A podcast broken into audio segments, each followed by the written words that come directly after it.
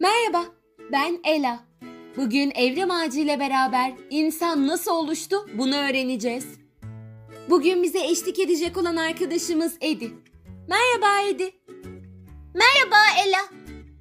İnsanların nasıl oluştuğunu öğrenmeye hazır mısın Edi? Evet, çok merak ediyorum. Tamam o zaman. Küçük bir hatırlatmadan hemen sonra başlayalım Edi. Evrim ağacı bize karanlığı bilimle fethet diyor.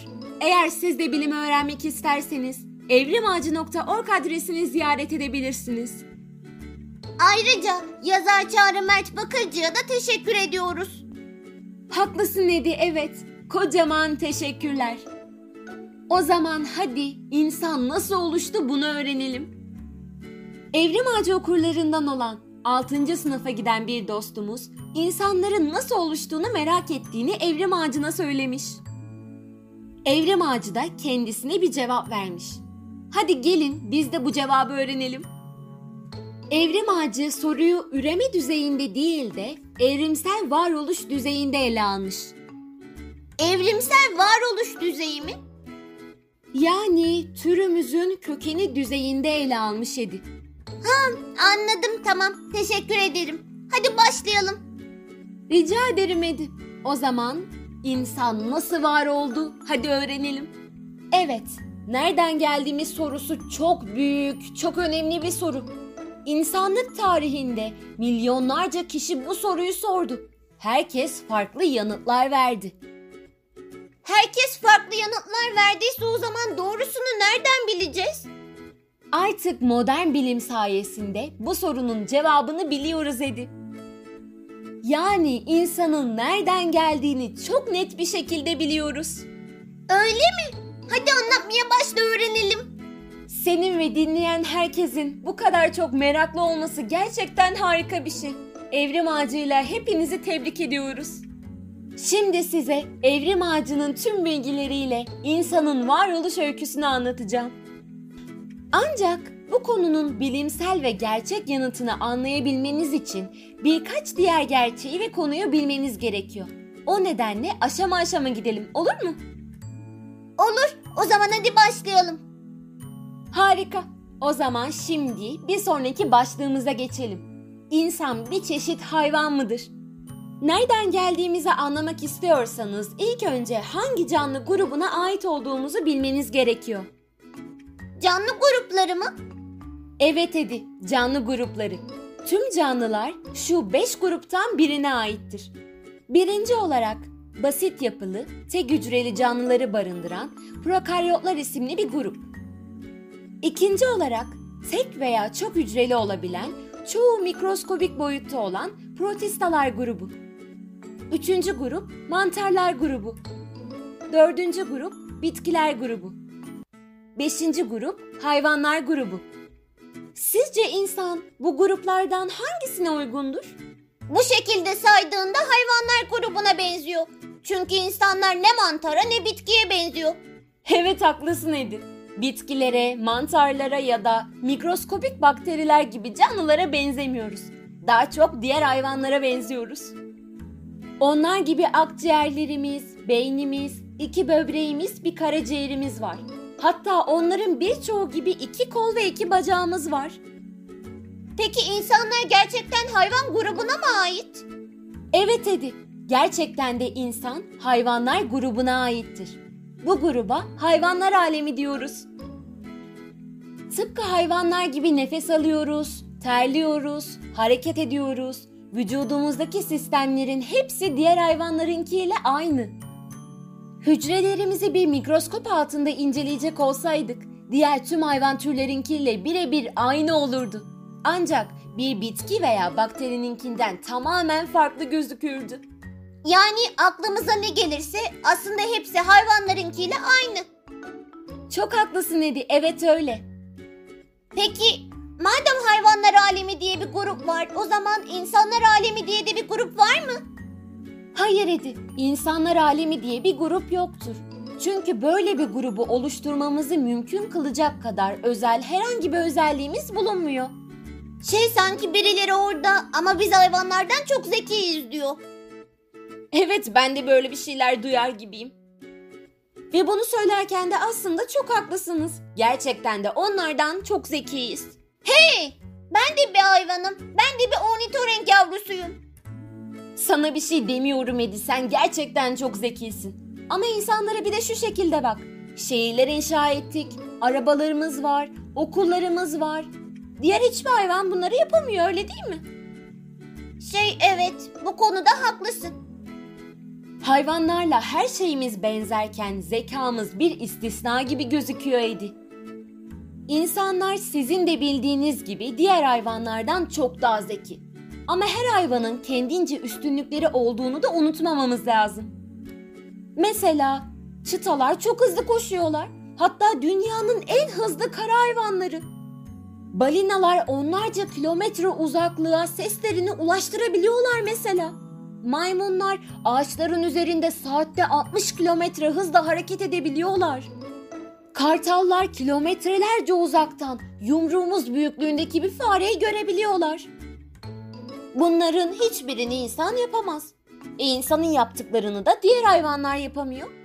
Zekamız sayesinde ürettiğimiz cihazlarla bir kısmını yapabiliriz fakat önemli olan biyolojik özelliklerimizin oldukça kısıtlı olduğu gerçeği. Sonuçta her hayvan türünün birbirine üstün ve birbirinden eksik tarafları var. Buna biyoçeşitlilik adını veriyoruz. İşte insanın da tüm zeka kapasitesine rağmen sadece bir diğer hayvanın türü olduğunu anladığımızda doğayı çok daha yakından anlamaya başlayabiliriz. Çünkü genellikle insanı diğer tüm türlerden ayrı bir yere koymaya meyilliyizdir. İnsanın çok özel, çok üstün olduğunu düşünürüz. Zeka açısından da büyük oranda doğrudur. Ancak kendimizin çok özel, çok güzel, çok üstün olduğumuzu düşünmemiz bizi aynı zamanda kibirli yapar. Doğadaki gerçekleri görmemize önler. Böylece nereden geldiğimiz sorusunun cevabını alamayız. O yüzden bu podcast'te böyle yapmayalım. Nereden geldiğimiz sorusunun cevabını alalım. O zaman hadi devam edelim. Tamamdır. O zaman diğer başlığa geçelim. Canlılar nasıl değişiyor? Tarihteki birçok insan türümüzün çok özel, çok üstün olduğuna inanmasına rağmen diğer tüm türlerin de kusursuz ve mükemmel olduğunu düşünmüştür. Kusursuz olan bir şeyin değişmesine gerek yoktur. Öyle değil mi? E dolayısıyla insanlar binlerce yıl boyunca canlıların hiç değişmediğine, hep oldukları gibi kaldıklarına inandılar. Ve sırf bu kusursuz olduğumuza inanmalarından ötürü bugün tartışmasız bir şekilde bildiğimiz çok basit bir gerçeği gözden kaçırdılar. Öyle mi? Neymiş bu gerçek? Doğada canlılar sürekli farklılaşıyorlar Edi. Bu farklılaşma nasıl oluyor ki? Şöyle, bu farklılaşma iki şekilde oluyor Edi. İlki hepimizin de yakından bildiğimiz bir şekilde oluyor. Büyüyoruz, uzuyoruz, güneşin altında kaldığımızda kızarıp bronzlaşıyoruz. Umarım asla böyle bir şey olmaz ama mesela düşüp kolumuzu kırdığımızda kolumuzda yara izleri kalabiliyor. Yani derinin yapısı değişiyor. İşte biz buna gelişim diyoruz. Tüm canlılar doğumdan ölüme kadar gelişiyorlar Edi. Şey peki ikinci farklılaşma ne? İkincisi bundan biraz farklıydı. Her canlı, kedi, köpek, insan, at, fare, çam ağacı, arı gibi birçok tür var öyle değil mi? Ornitorenkleri söylemedin. Özür dilerim haklısın. Evet, ornitorenkler de var. Ve bu türlerin çok sayıda bireyi var öyle değil mi? İşte bu bireylerin hepsine birden popülasyon diyoruz biz Edi. Bu popülasyon içindeki bireylerin her biri az önce anlattığımız gibi ömrü boyunca gelişerek değişiyor. Ancak canlılar bir de tür düzeyinde farklılaşıyorlar. Yani türün kendisi zaman içinde değişiyor. Bu değişimde gelişmeye biraz benziyor. Mesela bir türün popülasyonundan bin bireyi rastgele seçtiğini ve boylarını ölçtüğümüzü düşünelim. Bu boy ortalaması bir 70 santimetre olsun. Aradan birkaç yüzyıl geçtikten sonra birçok nesil atlanmış olacak öyle değil mi? Mesela Bu türün erkek ve dişilerinin çocukları olacak. Böylece bir nesil atlanmış olacak. O çocuklar da büyüyecek, kendi çocukları olacak. Böylece iki nesil geçmiş olacak. Onların da kendi çocukları olacak ve yüzlerce yılda bu şekilde birçok nesil geçecek. İşte biz de diyelim ki mesela 100 nesil sonra bu ölçüm tekrarlansın. Aynı şekilde rastgele bin birey seçilerek yapılsın. Bu defa ortalama 185 santimetreye çıksın. Bu durumda türün ortalama özelliklerinden biri değişmiş demektir. İşte bu şekilde nesiller geçtikçe türün ortalama özelliklerinin değişmesine evrim diyoruz. Aa anladım. O zaman evrimle gelişim aslında birbirlerinden farklı şeyler. Haklısın Edi, evet öyle. Evrimsel değişimle gelişimsel değişim birbirleriyle çok ilişkili ama farklı şeyler. Gelişimsel süreçte bir birey doğumundan ölümüne kadar farklılaşıyor. Evrimsel süreçte ise birey değil, popülasyonun genel ortalaması nesiller geçtikçe farklılaşıyor. Biliyor musun Ela? Buraya kadar gerçekten çok iyi bir şekilde anladım. Buna çok sevindim Edi. O zaman devam edelim mi? Şey acaba biraz ara verebilir miyiz? Tabii ki Edi. Eğer istiyorsan verebiliriz.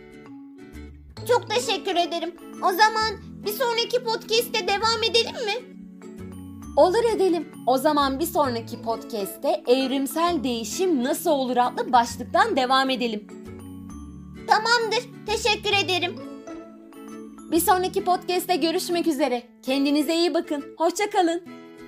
Tüm bu öğrendiklerinizi tanıdıklarınızı anlatmayı unutmayın. Bir sonraki podcast'te görüşmek üzere. Kendinize iyi bakın. Hoşçakalın.